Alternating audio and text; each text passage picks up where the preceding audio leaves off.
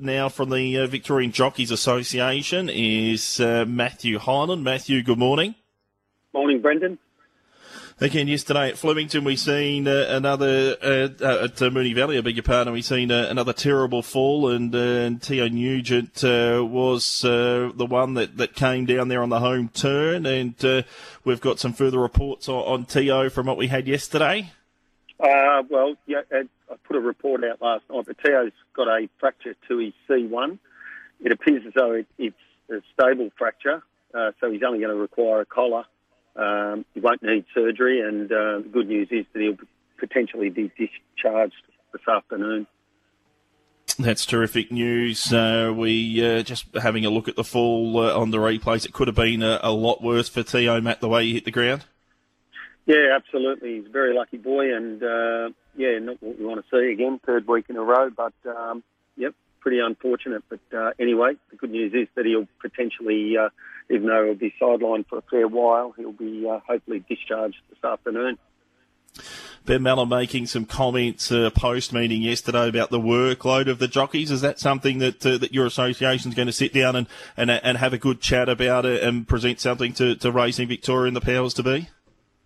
Certainly, that's been a topic of discussion over the last 12 months, and uh, we've, we've in stakeholder group meetings we've had several conversations with um, Racing Victoria and, and other stakeholders around, uh, certainly around the number of twilights and night meetings. What we wouldn't want to see is an increase to those number of twilights and, and night meetings. I know that uh, for obvious reasons, Racing Victoria have always had a position that, you know, we've got to put the show on when the customer wants it, but we've got, it's important that we balance that out. And uh, I think that the message loud and clear is that the participants are stretched to the max with the current fixture in, in its current format, and uh, we certainly wouldn't be supportive of any, any, increase to twilights or night meetings, not at this point. But um, there's bigger issues going on, certainly from the VJA point of view. I mean, I guess the uh, the amount of uh, unpaid work that a lot of people don't see occurring on a daily basis for jockeys is extraordinary in this day and age, and that's something that we've been robustly discussing discussing in the last uh, six months with Racing Victoria and the other stakeholder groups, and that would be our number one priority to see that addressed first and foremost. Is that particularly in relation to jump outs and trials? Uh, the the difference between a jump out and a trial with riding fees, Matt? Yeah, absolutely. You know, as you know, jockeys are paid for official trials, and they're not currently paid for jump outs. There's jump outs every day of the week that that uh, reflect official trials, and um, you know that that we've seen that increase certainly over the last. While I've been in this role in the last seven years, the the amount of work that's involved with that in this day and age, it's just extraordinary that uh, these people are putting all that work in and and uh, on the women of prayer that they'll possibly generate a ride as a result of all that work. Um, I think that's certainly number one priority for us that needs addressing. And a lot of these jump outs aren't central to where the riders are. They're, you know, far western districts. Uh, we see them as far out as uh, Arnaud and uh, and Horsham and the like. They're travelling a long to, a long way at uh, early hours of the morning. Uh, sometimes after they've had a heavy workload of doing work.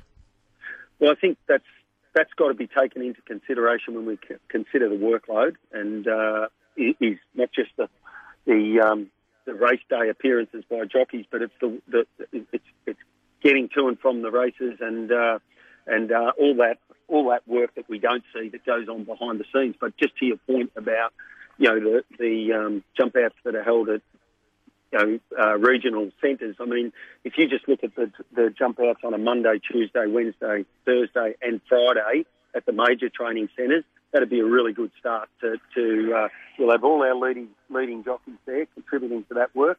And uh, I think that'd be a really good start. If That probably increases the frustration for riders because uh, they start, they do all that work before they even actually arrive at what their their ultimate role is as a jockey to turn up, and that's what they do get paid for for the, the ride they do have on race day. But yep, that's something that VJA have, have been arguing, not necessarily arguing, but uh, robustly discussing over the last six months, and if we can seriously sit down and have a really good hard think about that, and a good look at that, and make some changes sooner rather than later, we'll probably um, will probably ease some of the frustration anyway. Matt, you're doing a great job representing our riders. Thank you very much for your time on Sunday Central again this Sunday morning. Good on you. Thanks, Brendan.